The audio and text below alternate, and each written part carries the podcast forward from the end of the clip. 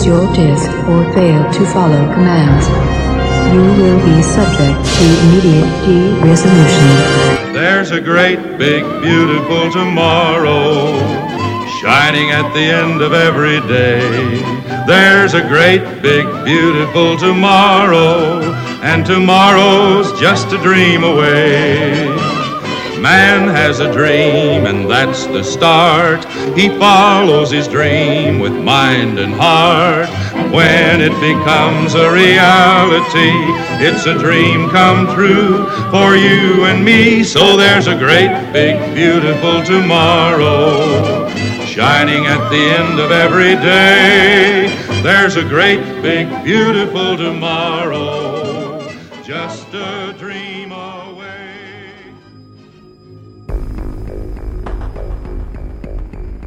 Grid. A digital frontier. I tried to picture clusters of information as they moved through the computer. What did they look like? Ships, motorcycles. Were the circuits like freeways? I kept dreaming of a world I thought I'd never see.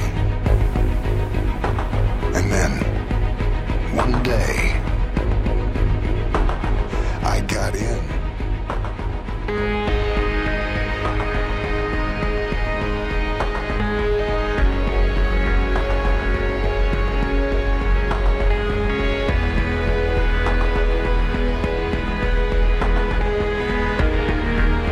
I also in the bathroom in the bathroom said they said well there's this two sequels coming up and i'm like and they've got flynn's whole being on disc so that's the star trek 2 remember I heard Option. you say that when you were walking out, and I wondered what the hell you were talking. the guy about. the guys the guys were looking at th- those guys in the bathroom looked at me like i was just fucking just started babbling and puking and shitting and pissing at the same time are we recording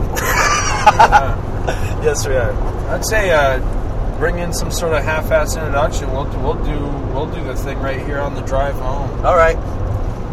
All right, it's Gonzo week of Two True Freaks, Gonzo month, where Scott and I are just record not recording our podcasts under It's our, podcast our, vacation. our sterile studio conditions. We are on the fly, and we are on the fly from Tron Legacy. the Legacy, the sequel to Tron. We just saw it in. I'm Tell gonna them how we got there. Tell them how we got there. We got there after 15 hours of Disney parks and directly drove to the theater in, in downtown Disney to watch. no wait. How would how did we get there from Epcot? On the Tronorail. Toronto Rail. we yes, we, we rode the Tronorail to Tron. So how about that? You can uh, you can uh, yeah, you can just uh, be jealous if you'd like. so yeah, we did like what a full day, man. Nine o'clock at Disney, midnight Tron. It's uh, two fifty one in the morning, and we're driving back to Scott's place. I'm gonna preface all this with we w- saw this at an AMC theater, and you know we basically were like, let's get the IMAX, you know, experience on this. So we said, do you have IMAX there? And they said no, but we have our equivalent, and they charged us. What like was it? An extra four, bucks They charged us an extra four yeah. bucks for each ticket to have the AMC equivalent of the IMAX um, experience, and it turned out to be no different, really, Right, a- as far as we can determine from seeing Right. it in a regular big screen stadium. I mean, it was a nice, huge. Screen. It was a nice big bigger than a regular movie screen, but it was not an IMAX. It was it was not it, the sound was not IMAX, the picture was not it was not IMAX. It was not nearly equivalent to Now, I, now let me ask you this before we get into this. I, I- I'm just curious what you think. Do you think it was worth the the the three D, the extra for the 3D was worth it because No. I- well, I- for right, the 3D, well. I'm no, no. For the IMAX 3D, no. But I would have liked to see. I, I liked the 3D was subtle in it, but honestly, the best 3D effect is in. Oh, can I tell you this? We're doing a spoiler episode of this. Yeah, so, yeah. uh, I mean, this is fresh, but there are a lot of there's a lot of things going on with this movie, and for us to just be cryptic about it wouldn't be very fun for us. Right. And it's all about us anyway. So we're good, just warning you, we're spoiling like crazy. And this this is a you go to see the movie and listen to the podcast unless Right, you yeah, don't, yeah. don't want to see you know so go obviously you've downloaded the podcast already so we're happy so you know we've got the we've Yeah. got our we've got You- our You've been warned. It's spoilerific. So Yes. yeah. So, um, I I personally I was saying that because the next thing I was going to say is I personally think they blew their wad in the first opening shot of the 3D. There's a there's a pan. There's just a long pan across, um, a, like a lake or a, a, a river or something. You know, body of water into Kevin Flynn's house where he's talking Right. to his son. And I got to tell you, I got more of a feeling of motion off of that than any of the roller coasters I rode today. For some reason, it was really, it just was a great feeling 3D. It made, it was the first 3D effect I've seen that conveyed, like, made you feel. Um, probably, you know, it, the equivalent of like that Soarin' thing that you're Right, that we're yeah. going to go on, where it gave you the feeling of motion rather than dimension. Right. The dimension in it gave you the feel like a real palpable feeling of of motion, and I was just like, oh my god, this movie's going to be outra- The 3D is going to be outrageous, but the 3D, um, it was I would say sub Avatar 3D, but it was the same idea. It was subtle. It wasn't like, hey, 3D, 3D, 3D. I like that in Avatar. With Tron, I think the 3D should have been lurid, crazy 3D. You know, Right. And there were some. Uh, don't get me wrong. There were some beautiful shots where you were like looking over the edge of something and down Right. into something where the 3D just looked beautiful. You know, there were moments of beautiful 3D, but for the most part, I, I don't think it was necessary. No, I'm glad it doesn't make your eyes feel like they're getting burned out of your head to watch or give 3D you a movies anymore fucking headache. like because that's what it used do, to yeah. be. And but now it doesn't make a difference. And it, as a matter of fact, there's a little disclaimer at the beginning of it saying, um, some of these scenes are not in 3D. This is how it's supposed to be. I Basically saying, don't complain to the management. Right. Um, the movie makers did this. Don't tell. Don't start yelling that the 3D went out. But some of the scenes have not been filmed in 3D. And some of the I scenes, can't my for the ass. life A lot of the movie. I was- can't think for the life of me why some why they didn't shoot it all in 3D. There was, Yeah. you know, if there was going to be like, well, we wanted the real world to be 3D or 2D, 2D, and yeah. the Tron world to be 3D. I get that, but there were parts of the Tron world that were very un- the, the 3D might have been so subtle it wasn't even there. Right. I, I couldn't tell if That that was if it was problem 3D. exactly. Yeah. Now in the real that- world, they had the opening shot in 3D. That was awesome. Um, I can't remember the shot where he jumps off of the M- ENCOM building wasn't in 3D. No, it that would have been spectacular. He- Right.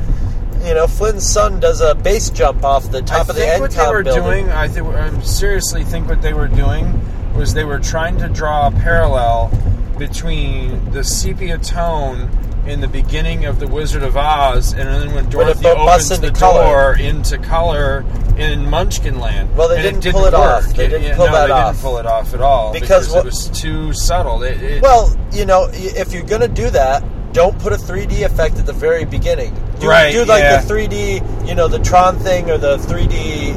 Uh, I gotta say the the ca- the Disney Castle at the beginning in That 3D was cool. and Tronified, yeah, beautiful. yeah, that was very beautiful.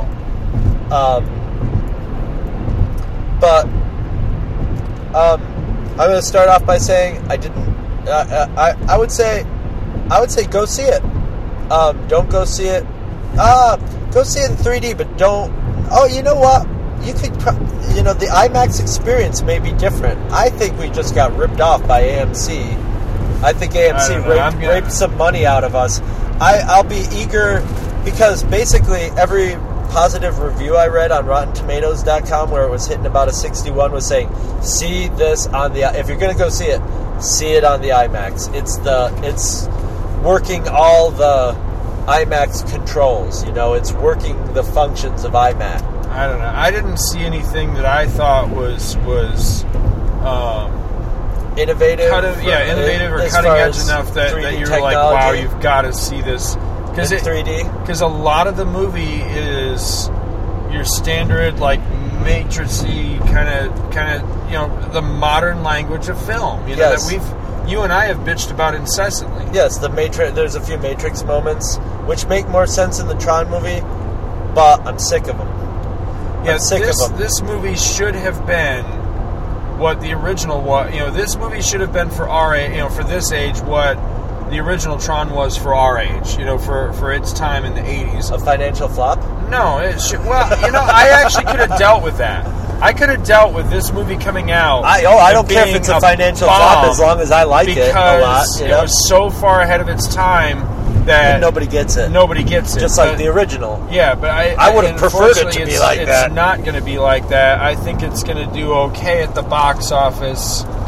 I think it's, it's going to make. A, I think I think it's going to make a lot of money at the box office, and I'm going to go into my rant again that we decided we got to pick up. And we, we were we were so tired after this day that we were like, let's wait till we're. Um, I'm waking up again now, though, blabbing about it, and I'm also keeping Scott from falling asleep at the wheel and Yep. crashing us into a guardrail before we get home after our 18-hour day.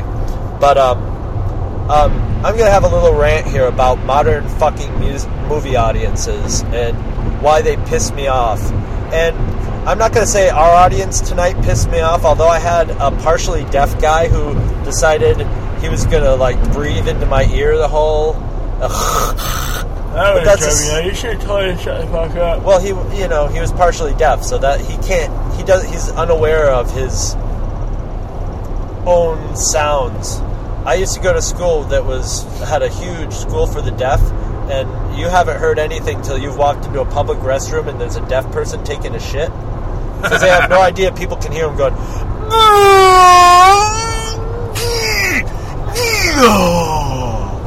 Oh, you, you know, they sound like they're passing a fucking brick. But they're just having a normal shit because all their life they don't know that they're making all this insane noise. You know, they're going. All right, so we've gone from reviewing Tron Legacy No, to I'm, deaf I'm shits. working. I'm working. I'm describing our audience. They, they were like deaf people taking a shit. No, this is something, and I hope I don't offend anybody out there. Mar- Marlee Matlin does that on the shitter. I bet she does, and I'll bet you when Marlee Matlin's having sex, it sounds like the fucking jungle room at the you know zoo. But um, now you're now you're ten. but I like I like where you're going with it. Um, this is what I hate about nerd audiences. Uh, so you can well whatever you can fucking hate me if you want. This is what I hate about nerd audiences when they go when they get hepped up to go see one of these movies and it's not all nerd audiences it's the vocal people in the movie they have to like when something cool happens or there's something they perceive as cool now i i understand going woo yes or something or like ooh you know? But having like choosing a witty thing to yell out in the middle of the movie even if it's funny kind of pisses me off. I don't want to know how smart or, or witty or how much somebody in the audience knows about the movie I don't care. I don't care if they know that I'm a big Tron fan and I know everything about it. I don't have to prove that. And I hate it when it happens in movies. And it happened a lot in this. And I think a lot of. And, and another gripe I have with the audiences of today is the stuff that they like about a movie is not the. It's not the stuff that I like about a movie. Or, you know, that, like. We, we were talking about how a, a lot of the. Um, funness of the original Tron was gone, Right. And- lacking. Lacking. lacking. Yeah. It wasn't gone. You're right. I'm right. I'm, and uh, by no means I want to say that this is a terrible movie, an awful movie, or even don't see it. But it's it's by far not a perfect movie. It's about 20 minutes too long. But the audiences seem to like things where the filmmaker says, "Here's something from the other movie," you Right. know, or or you know, here's a point where the somebody's going to say a line from the other movie, and people go nuts and cheer, and that that makes the movie for them. And what should make the movie for them is this is a, this is a really good story, Right. You know, It's a good movie. Yeah. it's a good exactly. movie. I really like the way that you discover the relationship between father and son and how it relates into the computer world. Not in a touchy feely way, but like you know, like a drama movie or something. But you know, and there was really good depth. But I, I personally, I loved the Kevin Flynn. I love both Flynns in this movie. I love Jeff Bridges as an actor, and I think he had a little like I think he I think he did a little bit of a Harrison Ford in Star Wars in this and said, "All right, I'll try to make this dialogue work," you know, and he did because he's because he's Jeff Bridges. He's I don't a great know, you know- I think he became. I think he really felt like a twenty-year older Kevin it just, Flynn. It just hit me what he completely reminded me of. It, it- it took me a while because something kept bugging me about Flynn in this movie. You know, the older Flynn, Kevin Flynn, and especially what happens to him at the end of the movie. It kept bugging me as we were walking out of the movie. I'm thinking. This reminds me of something, but I just can't put my finger on it. And as you were saying the Harrison Ford thing, it suddenly occurred to me exactly what it reminds me of. Charlton Heston did not want to fucking do a, a sequel to Planet of the Apes. right. Just didn't want to fucking do it. Right. He had done the movie. He thought it was great. He thought it was stood alone as it was. There shouldn't be sequels. If there were going to be sequels, he didn't want to fucking be in the movie. They cajoled him into it. He did it with the with the tacit, you know, contractual thing that he'd be in it at the beginning of the movie. You'd see his character. He'd come back at the very end and he'd die.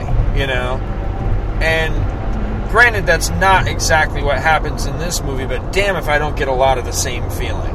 You know, now granted, from from all I'm saying he'll be. Jeff I'm saying he's going to be back, man. I don't know. I- I- they, they they set up they set up for him to be back, and as Scott said, they've greenlit two sequels apparently, and uh, what a TV show. That I mean, that's what I've heard. I've heard that the that the sequel thing is a done deal. I mean, uh, and then there's a yeah an animated series in the works. I'll tell I you this. I'll tell you this though. I wish this movie had come out before The Matrix, because Yeah. I like this idea of a virtual world. It was sort of going for. I think they were trying to go for that Matrix serious, you know, theological vibe to it, adding a, a little religious. They, well, the religious aspects of this film are pretty like Right. blatant. You know, they. I mean, Flynn is God you know, you'd think his son was going to be Jesus. So that's what I was thinking. I'm thinking is, you know, is his son going to have to kill it? You know, be sacrificed in in this to save humanity or whatever? Or, and and um, there was a moment at the end where I thought they could save it, where they could save it all when Flynn confronts CLU and apologizes to him Right. and you know says I was wrong when I told you to do you know I was thinking at that moment he could actually turn CLU you know I thought it was going to be like one where they realize you know CLU realizes I'm and he was going they were going to sort of absorb together Right. and you know dissipate or become one whole being that like or you know there was going to be some sort of reconciliation between the two Right. them, Yeah. I really, I was really waiting for for CLU to do the whole daddy. Yes, you know? yes, yes, and that would have been to me really more interesting. It wouldn't have been. It wouldn't have gotten the big like "I destroy you" moment Right. that that. All, but but the thing is, uh, as I listened to our audience, they reacted to all the dumb shit, all the shit that I was kind of rolling my eyes to. You'd Right. hear people going "Woohoo!" Yeah. Like when um, there's a there's a moment where the very muddled character of Tron, when he comes back, says, you know, I serve the users, you know, I fight for the users, and everybody was just like, yes, and it's I- like, I- and I was like, oh, so that is so so that's Tron. Where'd he come from? You know? I, I'm gonna say this right and get this out of the way right at the beginning. Tron should not have been in this movie. I realize his name is in the title.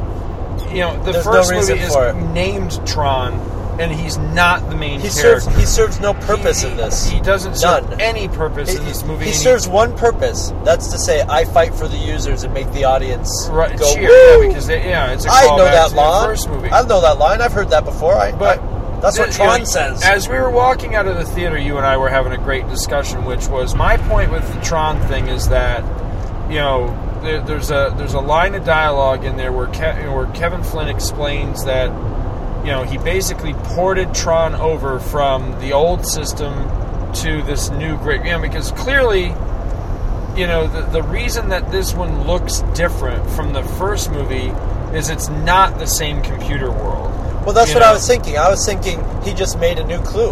Well, yeah, Right? he did. He made like- a new CLU. He made a whole new, whole new world. It's basically, you know, he, he created an entire new He, world. bu- he built the first one, then he pro- uh, and but this is what makes me wonder what I wish they would he would have been like I upgraded the old world because what happened to all the programs you know now that he had been into the real world and new programs had life consciousness feelings and hopes and dreams did he just shut it off and go I'm building a new one right. you just you know, end it, you know, and, and end all those lives in there, you know, the virtual lives. I mean, he he went in there and met them and lived in their world. He Right. knew it was a world. So what happened to that world when he, I he think part of- ended that one and started a new one? I think Uh, part of what what really really hurt my enjoyment of this movie is that I am such a huge fan of Tron 2.0. Uh-huh. To me, that was a sequel done right because everything was intelligent. It built on the, the, the story and the legacy of the first movie. And in 2.0, Tron is not in it. Tron is a legacy code, is what they call him by that point, which they, they freely acknowledge in the beginning of that, that the system has moved on Right. that it is the same system, but somebody like Tron would have died, you know, in their time. This is like hundreds of years ago, Right. Because things move at such a different scale of time, Right. You know, Well, they slowed down long that- gone. They slowed down that, that system Yeah, of time in this because they were like hours are like days, and it's like No, dude. that's not that big a difference, really, if you Right. think about it, dude. Yeah, well, that's how they they got away with explaining that you know Flynn looked 20 years older when he actually was 20 years older in real life. That didn't work at all. Right, right. It didn't work because in the first movie, I'm telling you, dude, the entire thing happens. All everything that No, happens in that movie Flynn should have been like, 70. He should have been like 80, 90 years old. No, right. he oh, should no, he that's have right. been centuries old. He should have or- been or, dead. You know, you know, long dead. Dust, yeah. Exactly, because I'm telling you, everything that happens in Tron, in the digital world, Happens you know, at all light of- speed. Yeah, I mean, it's you know because what is what does a digital world operate at? Like nanoseconds or something? Well, if if if you get right down to it, I mean, I'll never. if you forget, made a computer to simulate the real world, it wouldn't run as fast as a computer that's, that's simulating our world right now. But- so what's going? So it is. but the- I'm the- saying if they're if they're living at the sa- at the speed of right. you know because Right. I'll, I'll never forget this as long as I live when when I took um, that electronics class at the uh, the vocational school Uh-huh. when we were in high school. This ha- this is how ba- far back I remember this. There was a quote on the wall. It was on one of those like motivational poster kind of things, and I've never forgotten it. And it says a nanosecond is to one second as to one second is to thirty-two thousand years. So, you know, if they're operating anywhere close to a nanosecond or some, you know, something approximating that, that's a long fucking time, man. Oh yeah. As a matter of fact, like in real life, the second that Flynn's son went to the computer world, Tron and his army should have been like and, and run out into the real world. You know Yeah. what I mean? Because, well, no, no, that's not true. I don't. You you don't know, and, and you don't know when they come back how much time has elapsed. right. You know, um, I loved the scene that's been in all the previews with with at the beginning with him and Boxleitner. I liked seeing that whole scene. I thought that scene was wonderfully acted Did you notice that the. Comic Con footage was not in the movie? because the Comic Con footage wasn't really footage shot for the movie. It was done by a special effects guy to try out some new. He wanted to try out some new methods of, um, of you know. So I think he wanted to try out some new techniques of animation, and I think maybe maybe he wanted to do the thing where he projected Flynn's face Right. in there and made him, you know, and, and it was like uh, it was a demo reel. It was a demo reel of what this guy could do with special effects, and he's like, "I'm going to update Tron." But you know what? into-" Now they you saw that, that- and they ran with it. They were like, "This is good," and that they probably were like, "Let's make this into a movie." And once they decided to make it into a movie, they threw it up on Comic Con to get people pumped, and, it, know- and it's pumped people up for two years. We looked at that those action figures today, where you push the button And the and face it's just up. like yeah, it's just like that trailer for the Comic Con footage where the face kind of flicker, you know, the light kind of flickers and then their face comes up. Now that I think about it, that never happened in the movie, Nope. did it? No, no, nobody ever. No, nobody was ever. So now you've got these action figures that are that are actually based more on the On a demo trailer reel. that never even on a demo reel. Yeah. And uh and I mean, they could have used that flicker effect so you could tell who is Tron and who is Flynn when Tron all of a Yeah. sudden shows up. that made me crazy. You know, it was just like and, and I was seriously like, I don't know if this is I don't know if Tron's in this movie or he, he keeps saying Tron's alive, I dreamed Tron. But then I'm like, oh, that's the character of Tron. And then like as I'm watching it, I'm like, no, no, that's just that's just that's just um CLU being Yeah, they're trying to tell the difference between CLU and, and Tron was, was really difficult in this because their uniforms look so much alike. Yeah, and and they had those face masks on. If they would have had their faces buzz up on the face masks, We'll have to would've been good. continue this later on, but I don't know. I, overall, I would have to say I don't. I think I need more time to process, but at the We- moment, I don't know that I would recommend it. I, I was I was pretty I was pretty disappointed. I'd like it. to see it again. I'm gonna download it. it. Yeah, yeah.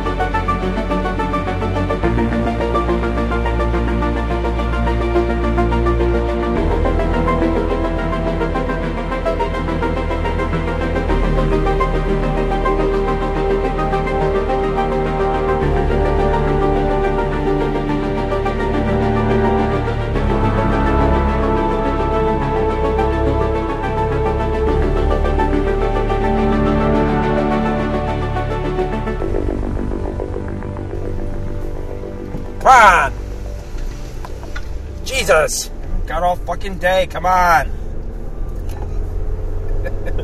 Love when Lance comes out to play. Bring your lance out to play. All right, we're back in the car and talking, and I guess, I guess we're we're we're doing our whole Tron show from the car. Alright. and uh, which was it made sense the first time because we were right out of the movie theater, and This can be the light runner. and let me tell you, we were yeah right, we're in, we're in our light runner. Oh my god, another fucking toll I'm telling you, man. This is why I think I've been missing them because I just I'm just used to blowing through them. I don't I haven't memorized yet even exactly where they are. And I'm screwed when I run out of change because I don't know if they have a thing where you can do the bills or not. Now what the fuck did I do with that? we had one. Am I sitting on it? Maybe I just yeah, here it is right here. Yeah, I'm running low on change now. Oh, you should have told me I got a big sh- bag full of my. Take that, bastards! Chew on that, toll booth. Bitches. Alright, there we go. So anyway, This is fascinating audio. it's like cinema verite without the cinema. Um, so it's like fascinating radio without the fascinating. So if we repeat anything, you know, forgive us because we haven't listened to our, you know, our review, and that was, That after like a, two days ago. Yeah. and it was re- after a full day at the parks. Oh, my god! And then we went right to the movie. It was after a like literally like a 19 hour day. It was 19 hours of go go go. Yep. So we've had a few days for it to gel, and um, one of the things I was telling Scott I really want to check out is I don't know if um, Roger Ebert's reviewed this movie yet, but I'm really curious to see what he has to say because he was one of the only people when the original Tron came out Right. that was sort of, you know, this is a good movie. This is ahead of its time. This is entertaining. You know, he he got it. You know, he got it the first time. So I I'm really curious to see what he feels about it, about this one. I'd, I'd like to see. And plus, Roger Ebert's like a pubic hair away from from death too. So yeah, you know, he's not gonna soft soap anything. You know. So I wish we'd had a chance to listen back to what we've already said, though, because I don't know how far we got. I don't know. I don't know that we even got so far as to, you know, whether we said whether we even liked it or not. You know, that sort of thing. So I don't know. I'm Well, I'll, I'll say this: I liked it. I didn't love it. I wasn't, Right. you know, there were parts of it that I loved. There were parts of it that were sheer, you know, adrenaline-inducing um, special effects, and then there were some that were just.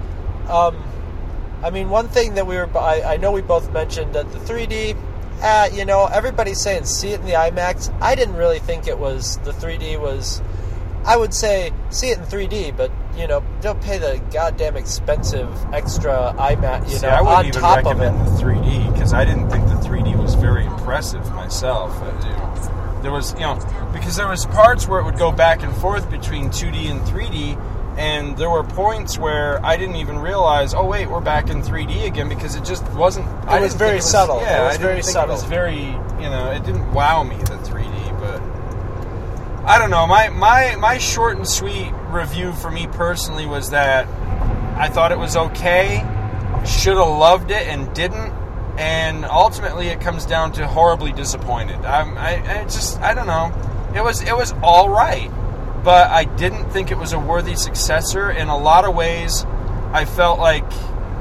I, I kind of walked away from it with the same feeling as, as the new Star Trek, where I felt like it it play, paid a lot of uh, lip service to the original without really being true to it because I just didn't think it was a you know it was genuinely trying to play off of the first one I felt like it was kind of doing its own thing and whenever it did tie back to the original it it just didn't quite work Well, it was like a catchphrase. of- It was like, here's something from, Right. You know, the, the, like when he, when he opened the big door and said, "Oh, it's a big door."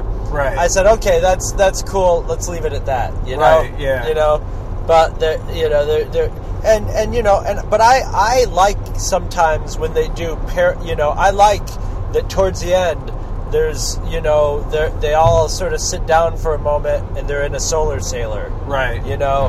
And i like that. I like but one thing i thought about the first movie is the first movie got in and got out. Right. Got in did what i had to do and got out. And this one had a bit of you know that matrix damage to it where where things have had to have this you know heavy heavy you know religious undertone which i'm not i'm not against that i'm i'm sort of i was sort of in the whole thing of like it was god versus the devil you know or not really the devil as much as lucifer as CLU was a, Right. a rebel you know he was rebelling against his creator because he found out his creator wasn't perfect and I like that. And it was, you know, and a lot of movies are about that, are about sort of like fascism, you know, a fascist versus freedom people, you know, and that's sort of a lot of sci-fi movies and stuff, you know, Right. and and that's what this was, you know. CLU was, you know, he was, you know, he he wiped he wiped out a whole bunch of people in a genocide and was trying to homogenize and perfect the computer world, you know, Nazi style. But it wasn't so obviously heavy hit. They didn't really push it home that much to where it was trite. Well, let me But- ask you this. One of the things that, since I've, you know, like you say, we've had time to let it gel a little bit, one of the things that occurred to me um, while I was, you know, just kind of ruminating about the movie was one of the, the aspects that you and I really loved about the first movie was the fact of this was the world of the computer. And there was a lot of, you know, a lot of play. Shit, see, I just missed the fucking thing. I couldn't get over fast enough. Now we're gonna get fucking photographed for the missing the toll. Son of a bitch. I hate these fucking toll roads. Anyway, um, you know, the, the whole duality thing, you know, where where everyone that we see in the in the real world has a, a representation in the computer world. You know, and that um you know, I remember in our Tron, you know, in one of the two, you know, Tron episodes that we had done, we were saying how I never thought of that. one of the things that we wanted to see was like how is the internet going to be represented in Tron's world? I think they cut all that out. Yeah, exactly, and that was They were kinda, they were going to have web surfers. I remember the writer Right. saying we have people, and I thought that was kind of stupid. I was like, God, I hope they don't have some guys like, On hey, gnarly yeah, dude, yeah, exactly. or you know, you know, computer. It would be an all sort of blue, shiny surfboard, but yeah, he, it would be. it really felt more like he, you know, like uh, uh, Sam had traveled to like another world or an alternate dimension rather than actually into the computer because there was none of that from the first movie. None of that representation of, you Well, know, it, this well, I, I- I think I got an explanation that that also kind of screws up some things too. It's like a double-edged sword explanation. Um, this second one was a little more off was off the grid. This one was like in it was probably in Flynn's server in his secret, you know. Right. It was all going on in that little room, you know, in servers and you know giant computer banks rather than being being in the, entire, ENCOM. I got you. It was in the and remember the master control program in the original Tron. He was going on. He was going in and checking out the Pentagon. You know, he was like, yeah, you know, I went Right. went to the Pentagon today, Right. and uh, he and and and that made sense. And Alan had his program in there. You know, his Tron program, and and you know, um, Jeff Bridges had CLU in there. That's why you had the analogs and and um, what's his name? The bad Dillinger was was you know a programmer and putting his stuff in there. So that's why they had all their everybody had their analogs because they were all actively doing stuff in that computer system. right. So why is Dillinger's son a character in Right. it? You know, have why does he have an analog in there? there there's no way. You know, he's not hacked into. He, unless it was like going to be a subplot where he, knew wasn't about it. He wasn't that stupid white-haired character, was he? I think no, he was the toady that got that eventually CLU killed. I believe Right. he was a sort of bald, wormy guy, and he was like a wormy guy with like weird mustache, like hipster mustache in the real world. Well, like, like that white-haired character, that drove me nuts. I liked him. I, I didn't like it because this was another problem of mine with it is that all right, these are supposed to be computer programs, right? They, they didn't act anything like the first one. They didn't seem No, they're they're more advanced, and I think Flynn was Flynn was playing God in this one. Flynn was like, okay, I you know, I mean, he discovered he built the world of Tron, took over ENCOM, and then he got, and I think it's very realistic story wise. And this is backstory to the movie. This wasn't in the movie. Right. That he this was sort of an absentee boss of ENCOM because why wouldn't you be if you had your own computer world that you were building? Why would you even go home at all? You know, Right. the only reason he did was probably because he had a kid, but he was probably, and you know, he was a he was a cyber hippie, so he was like, dude, I'm gonna give these programs autonomy. I'm gonna give them pers, you know, algorithms so they can form their own personalities and stuff like that. Because remember, they were like. You know, he said. You know, your your dad says he he said he was gonna have stuff that was gonna transfer religion, society, you know, matter transportation, and all that. That you know that he had all that stuff working.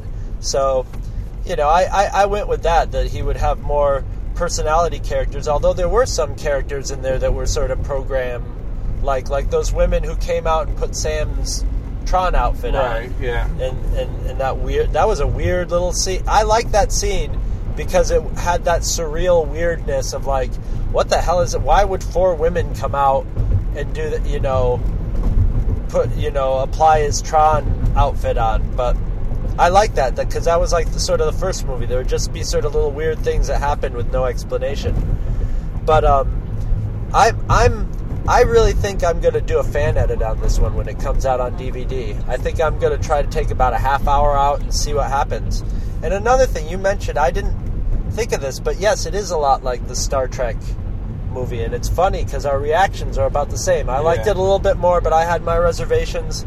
But it also means that it could grow on us too, because Star Trek grew on you, and it's grown on me a little bit more than when I first saw it too. I don't know. This, this particular one, I I don't know. I could be dead wrong, but I don't see it growing on me only because, you know, I, I you know, I don't know how else to put it. I I feel like they just got things wrong, you know. And I know that sounds very odd. It's not like it's my property to say what's right and what's wrong, but I don't know. There's just so much of it that just didn't. It just didn't feel right to me, and it didn't. There's certain things that didn't feel genuine to me, and one of them was uh, Tron himself, Tron the character. That was a big. Why that was just should- flub. It was yeah. He Tron un- should not have been in this movie because basically, you know, the the the, the explanation that's given was that when Flynn set up the new grid, you know, the the new world, he basically ported him over.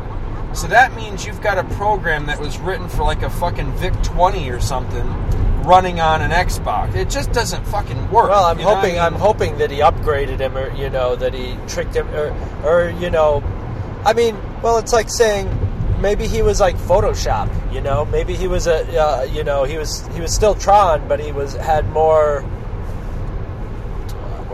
I don't well, know. one thing more, I have trouble believing that, that Tron, you know, unless like you're saying that that he was some sort of, you know, upgrade and, and wasn't exactly the original Tron from the original movie. I have trouble believing that Tron could be ported over and, and leave Yori behind.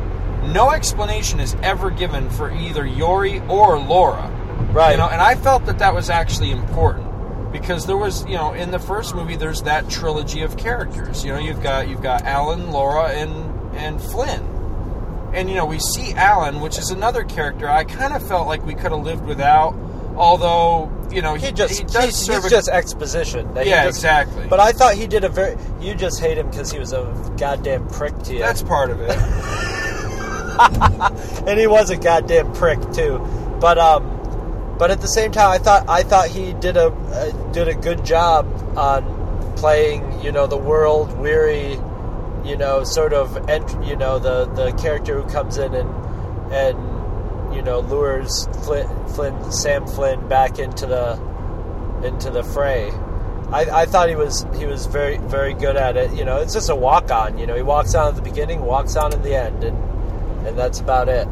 This this may come off as silly to a lot of people, but ultimately, I think my my major beef with this movie and the the major reason I was disappointed with it was that in my mind, we've already had a Tron sequel that I felt did everything right, and that was Tron 2.0. I the story in that is just plain better because the world of Tron had progressed, it had moved on. It wasn't exact, you know, not everything was exactly the way it had been in the original movie. We had clearly progressed 20 years.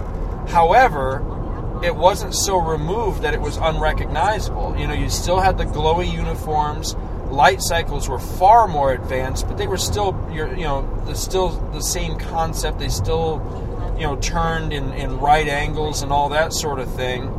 Um, the internet was represented. You know, viruses. You know, all the terminology that we use today, firewall. You know, everything that's in our modern computer world was represented in that world. You know, so that so that the system clearly had progressed, but it was the same system.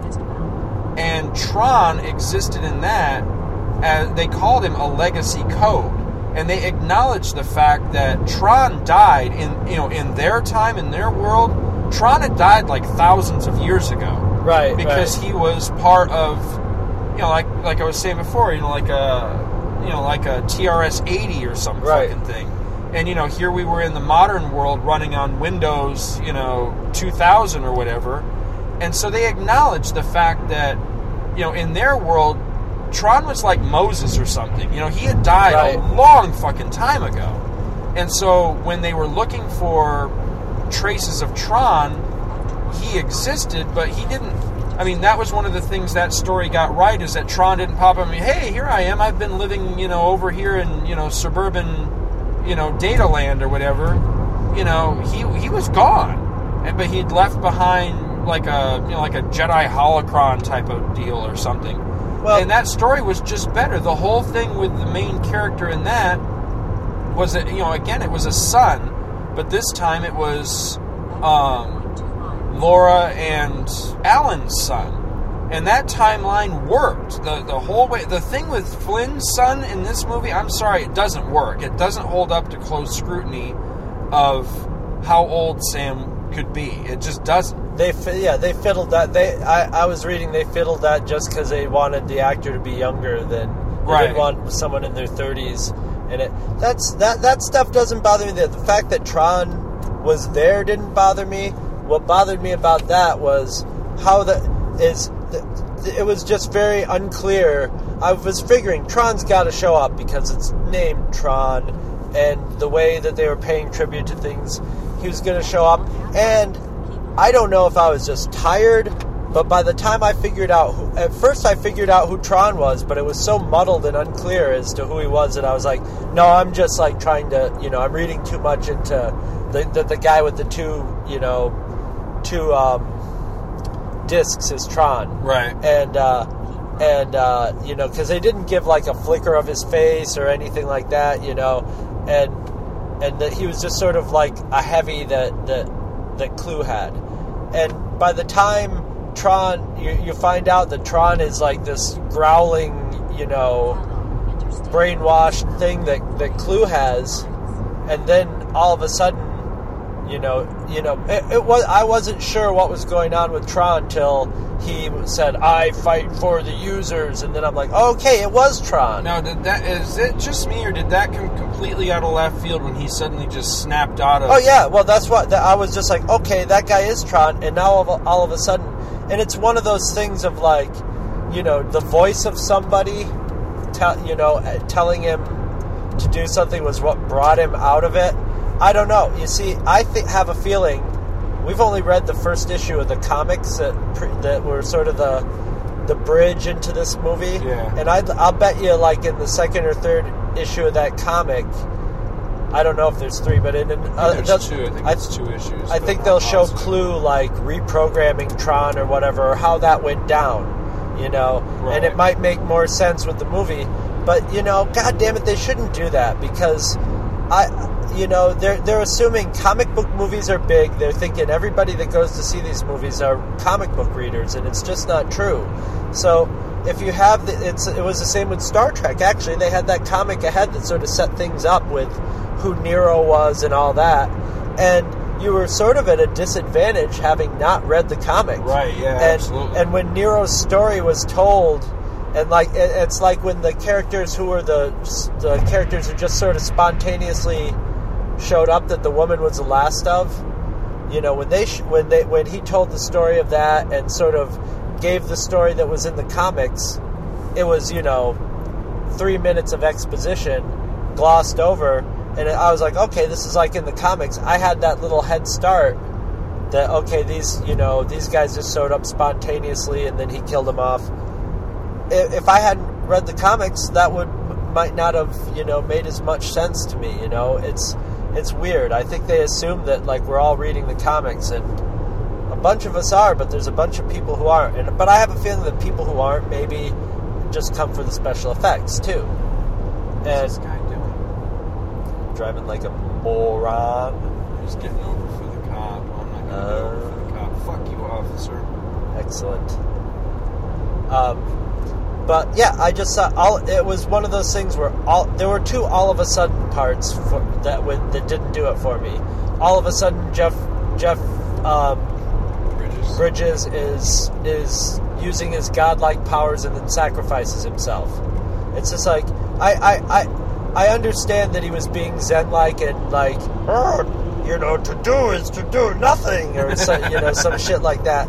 But but then at the- you know Why you didn't tell me that? but then again Shitty Yoda was going to be in this. I, I had this sort of feeling. I had this sort of feeling that maybe he was doing that Zen bullshit just to fucking get Sam. Well, you know, maybe he was like thinking of sacrificing himself, and because when Sam was like, "No, no, we're we're taking action," and took action, Jeff Bridges was like, sort of like, "Yeah, okay," you know. I think he, Jeff he went Bridges right along was showing up to collect a fucking paycheck himself. I, I- was not impressed with I, I, I thought he was good. I thought he was really good. I, I enjoyed him. I liked that he was a crusty old man with moments of the old Flynn. And I gotta say this to every every young kid who's writing their little review or doing a vlog on this. When he says man in this, he's not doing Lebowski.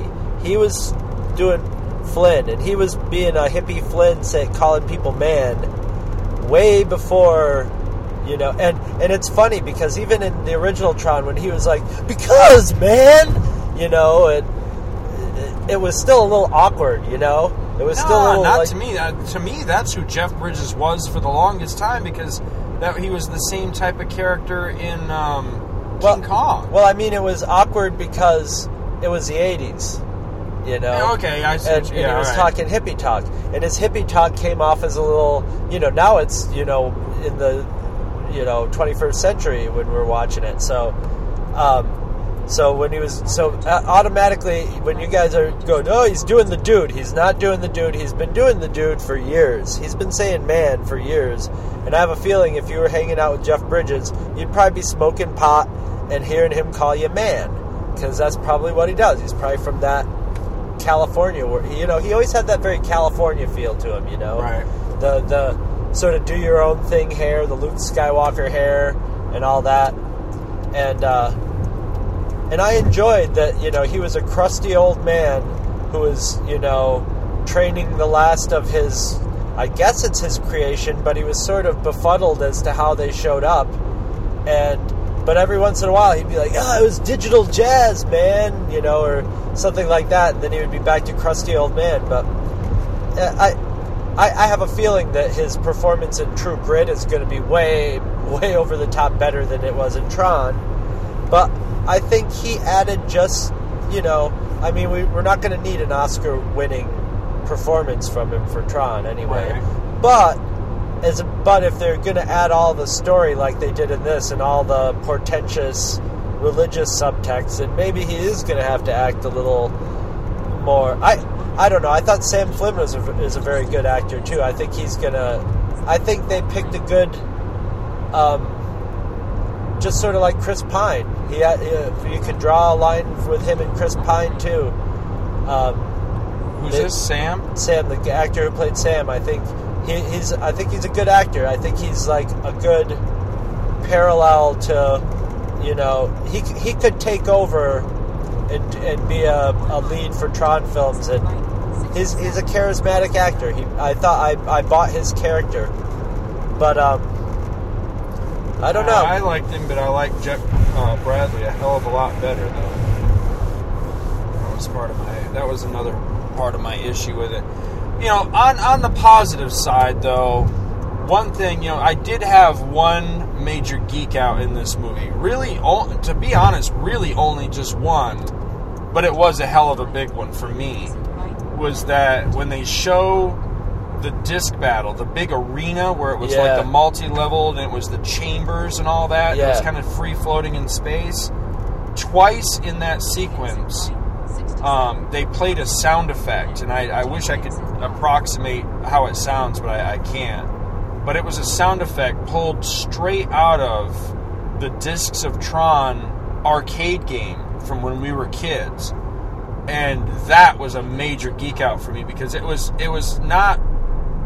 I mean, it was subtle, you know. It Right. was just one of those things where if you if, if you, you- weren't a Discs Tron yeah, player, if you didn't know it, then it wouldn't be intrusive at all. It me. I totally didn't, fit. I didn't hear it at but all. I caught it and was like, "Holy shit, that's awesome!" You know, that really impressed me. That wow, you know, somebody out there, you know, is really throwing a major, you know, bone to to hardcore Tron fans. Mm-hmm. That impressed the hell out of me. I, that was a major geek out moment for me. But unfortunately, so many of the other little homages and everything came off as kind of either stupid or just kind of like they were just they were thrown in there to make people clap and, and Right, and they exactly. did you know to I like the subtle stuff. I, you know, the, Yes. the one that the, when I caught that Discs of Tron one, that one, that one impressed me because it, It wasn't get in the something that every fanboy was going to get and clap and get all geeky, you know, geekgasm over. It was something, you know, much more low key, and I like that. You know, because doing stuff like, oh, you know, like, I'm Tron and I fight for the. It just comes. It just was really cheesy. It's a little like- forced, yeah. So I, I like the the more subtle thing, but um, I don't know. It, it just you know, I hate to be down on the movie, but there was just too much stuff that didn't it didn't sync up properly. I thought the story was really weak. Um, I I really don't like that the computer world didn't feel like the computer. It didn't feel like Tron to me. It just didn't. It, there, too much had changed. You know, they they had, you know, they didn't wear the helmets. You know, they didn't have the glowy uniforms. You know, with the, with like the digital pattern. You know, the like the circuitry patterns and all that. I missed that a lot. You know, things didn't move at right angles, and, and the clouds were, you know, like you know like when the when the light runner peels out and there's smoke it really pissed me off i'm like there's not why would there be smoke in a digital world because he's because he was building it closer and closer to a real world. There, why would there be rain in a digital world? But then there was what was- rain all the time too. but well then what was the point you know i mean well, that's what i eh, well, liked that's about what he's the playing. computer world in tron was that everything was like a was like a digital representation of reality so the clouds you could tell they were clouds but they were pixelated you Yeah, know, they, you but know, that but, sort of thing But our digital depictions of reality now are are are drawing the line. Now you can you could do you you know I mean matte paintings are done are done digitally now. I mean you can make digital you can make digital stuff. I mean I mean uh, an actual perfect example is is young having young Jeff Bridges in there. You know Right. now we're to a level now where and you know we've been talking about it for years. Everybody's been saying pretty soon you're not even going to have to have the actor in the movie.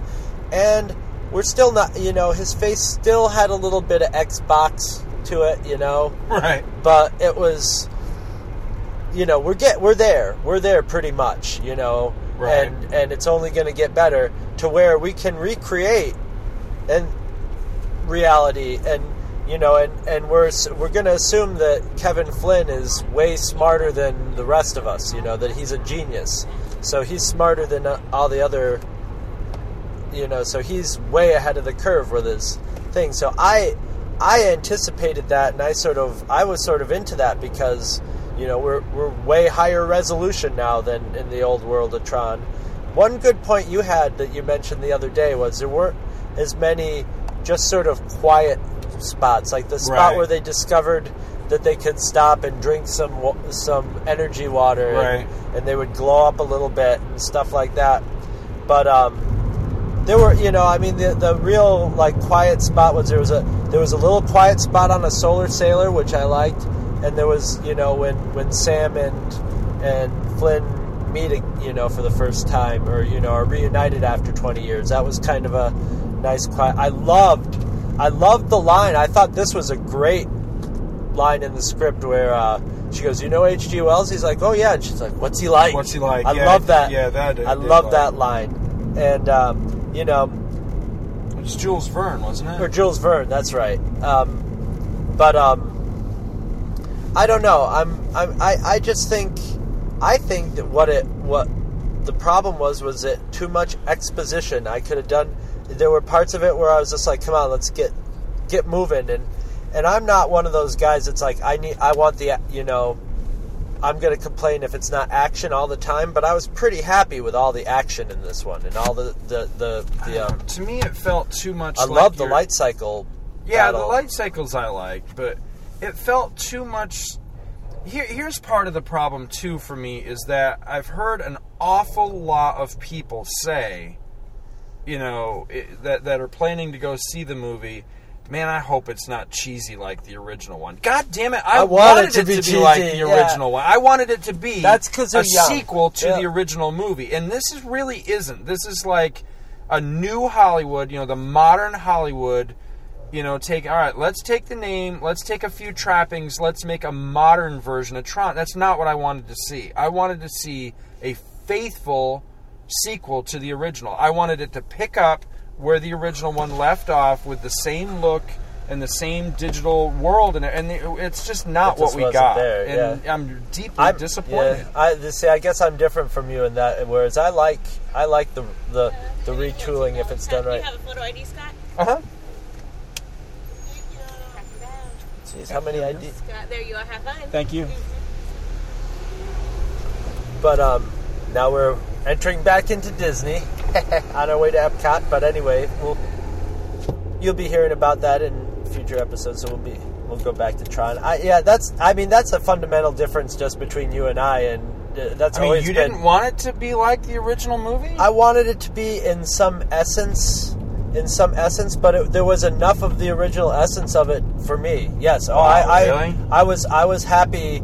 I, I was happy with things being different and just having a. Th- I, I just need that thin string. I mean, to, like, um, like the uniform. I mean, you were The- happy oh, yeah, with I- just being oh, a I strip of You see, glowy material. Let me tell. Let me tell you something. This is where I differ from most nerds. I do like the way any like those details. Like I don't get stressed over aspects of spaceships or or or costumes or stuff like that. No, I didn't. I I don't mind having re. I don't mind having them update this stuff and have it, you know, have you know, fashion in the Tron world and the way things work in the Tron world having changed that that people still aren't dressing, you know, I mean, I I would have loved to have a scene where somebody went walking by in their in a in a flat out Tron outfit and Right, go yeah. and someone go, "Look, look at that retro outfit, man. That's Yeah. so that's so 10 million cycles ago, you know, or something Mm-hmm. like that would have been funny." But um I, I don't I don't get caught up in, in, in that stuff. I don't get caught up in like the the nitpicking details like you do. You know, I think that's. Uh, I don't. Th- I don't- I- see, I yeah. take exception to that being called a nitpicking I, detail. I know. I, was think that trying to choose my words carefully, I- but you know what I mean. No, I, I, I do know what you mean, but it, in this particular case, I don't think the fact that they didn't wear uniforms that even remotely resembled the original, I don't think that's a nitpicking detail.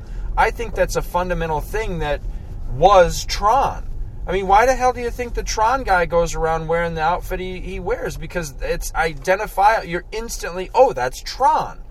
And the stupid fucking, you know, Batman outfit with a strip of glowy material on it, that doesn't look like Tron to me. You know what it looks like? It looks like that Dynamite Comics Buck Rogers series from a couple of years ago. Well- That's exactly what it looks like. It just doesn't look like Tron to me. It didn't. The movie didn't feel like Tron to me. It felt like, you know, all right, let's do the Matrix thing and let's take this stupid old '80s movie that's really bad and let's do modern Hollywood. you know, let's jazz it all up and make it cool. And it's I like, don't. I don't think they were. I don't think there was anybody in the production who was thinking this was a stupid old movie because I think either that uh, because of that. Otherwise, they would have. They wouldn't have had all those stupid references. You know, Right. they wouldn't have paid tribute so much. They would have just scrapped everything. I was just. I what I would have been worried about with that stuff is if it was. That's if it was just really bad, oh, they got a Segway patrol. I would. l- I've always wanted to ride one of those things. They look like a riot, man. The, they they invented the goddamn things, and you can't drive them anywhere. Yeah, They're not le- street legal they don't let anywhere. they don't let you use them here. and and like, well, yeah, the, there was the- lawsuits not long ago about. uh Are you right there, dude? Uh, all right. but um, yeah, they What can. dick. Well, anyway, yeah, his. Anyway, I think we've said about all that we've. uh we yeah, once again, see the thing. The thing that worries I'm me looking now forward to about watching this it again. Is that you know, you you told me this morning before we started this, you know, before we even got in the car, that you know some of our buddies are online, you know, posting these, you know, these glowing, you know, we just, oh my god, I can't believe how awesome. It worries me that once again I'm going to be the fucking contrarian, but I'm sorry, you know, I, I don't said think it. you should be worried about Well, that. Well, it does bother I- I- me because you I don't, I'm tired of being on the other side of the fence all the time. I really am. But it's You just can't like help what you you like what you like. Exactly. People like what they like. you know, so, I, I had you know. said at the beginning of our Tron episode that this is like my number three, you know, Now- behind Star Wars and Star Trek. So I am very passionate about Tron. I, you know, I, I really means a lot to me. And I'm sorry, I If- think they if- fucked it up. I, I think know? I think the only time you should get upset about that is say if somebody's trying to encourage you to like say a bullet to the head or something like that. you know what I mean? Or rat poison. Oh, this rat poison's really good. Then you then you can be like, hey, you know. Well, I mean, but I like I to, you know, I like to, you know, when it comes to opinions and people that I really respect, it pains me to be on the other side because Ah, it's then, always then it's, happen. it's another battle brewing, you know. And then, you know, then you're constantly on the defensive because you know you've got your friend X going, you know, Here we "Man, can walk and talk. You know. yeah, we can. We need to move. I don't know. I've never. I've. You know me. That's that's one of our fundamental differences. I've never felt the need to be aligned perfectly with whatever is going on. I'm and and I'll say it, man. I'll say it. It was it was fucking Eric Peterson loved the movie, and it's like, what is he, Mikey? It's like Mikey, man. Here, let's take Eric Peterson. He he hates everything, and he likes it. He likes it. Right. Hey, Eric. And now, now I'll, I will, I will get no end of world of crap from him about. you know, Yeah. that I didn't, you know, dig it. So Well, we all know what to say to Eric Peterson when he gives people a world of crap. don't say it Well, well, we won't say it at Disney, will we?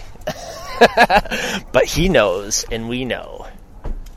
And half the people at Disney know. Look at these; these guys are psyched. They got the. Well, anyway, we'll see. I know you, Scott. In two two months, you could be going. Well, I just saw it on video, and no, I don't. Um, no, it's not. In this case, it's not going to happen. I'm telling you. They, they, they, they missed. In my opinion, they, they missed the mark. It's, it's too. It's, it's just too far away from. Now would you go as far as to say don't don't bother going to see it? No, no, I say go see it because what it is is it's an amazing special effects movie. It's absolutely It is a spe- it is at the bottom line. It is a spectacle and it is Yeah. state of the art. Yeah, no, I would never say don't go. See, I would say go see it because you know the special effects are incredible. We did lock that, right? Yes, I think Um, I, I also want to give a super shout out to the music of it. Is I like the music a lot. Well, that was another thing though. I, I liked the music a lot. I really did. But come on, you couldn't throw me a bone and throw the Tron Scherzo in there They- one They time. paid tribute to everything else. Maybe it was a Wendy Carlos uh, copyright issue, Maybe, but I, don't doubt know, it. You would think Disney Buena Vista own- would own that yeah, you copyright. would think Disney would own it. Yeah. I don't know. So there you go. It, it's a disappointment to Scott, but it's still a go see it. We still give it. I guess that's a thumbs up. I guess right if we were Well- Siskel and Ebert. Yeah, I mean, go, but see, the, the thing is, don't. So wait. So if we're Siskel and Ebert, are you Ebert because you're the heavier one, or am I Ah. Siskel because I'm the dead one? I'm about to say a very un-Disney Disney word to you. now, again, you know, like the other day when I was pointing out, of course, the listeners haven't heard this yet, but you know, one of those inspiration things right here. Yes. This this site is inspiring to me. we're walking. We're walking across a parking lot, and to our right is like Spaceship Earth. Spaceship Earth bisected right down the middle by the By the monorail, monorail, trail. yeah. tra- yeah, it's awesome. But um, anyway, I'm gonna put this thing away because we're so close to Disney. I can smell it, and I'm sick of Oh, talking. that's my, that's that uh, burrito I had last night. and I'm sick of talking to you people. I got rides to go on, man.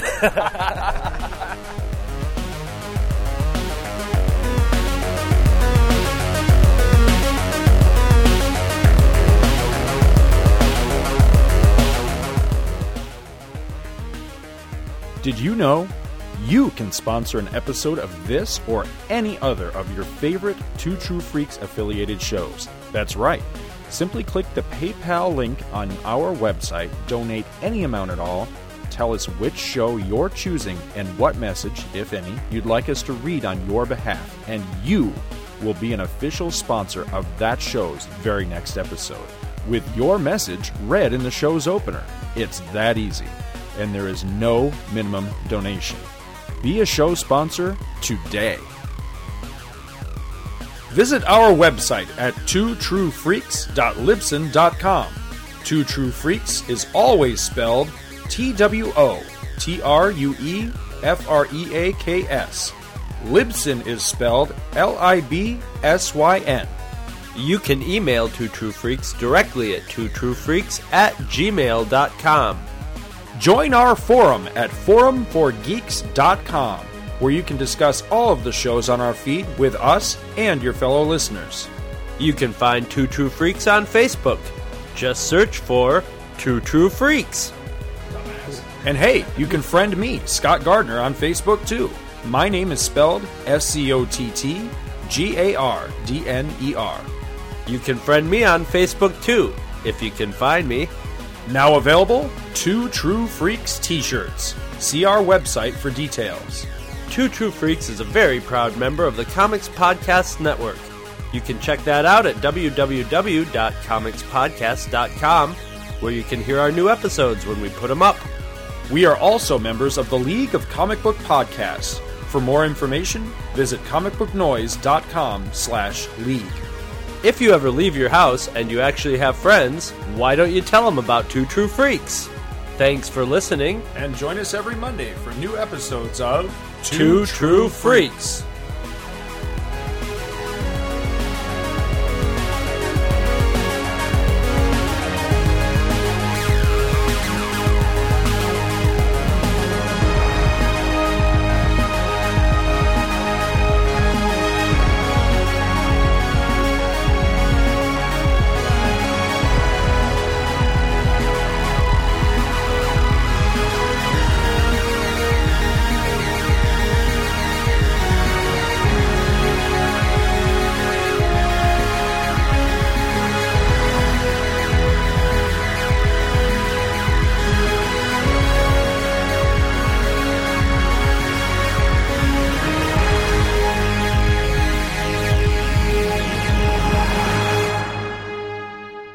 True Freaks has been brought to you today by Damanzo Core of Milan, Italy, and by the letters F and U.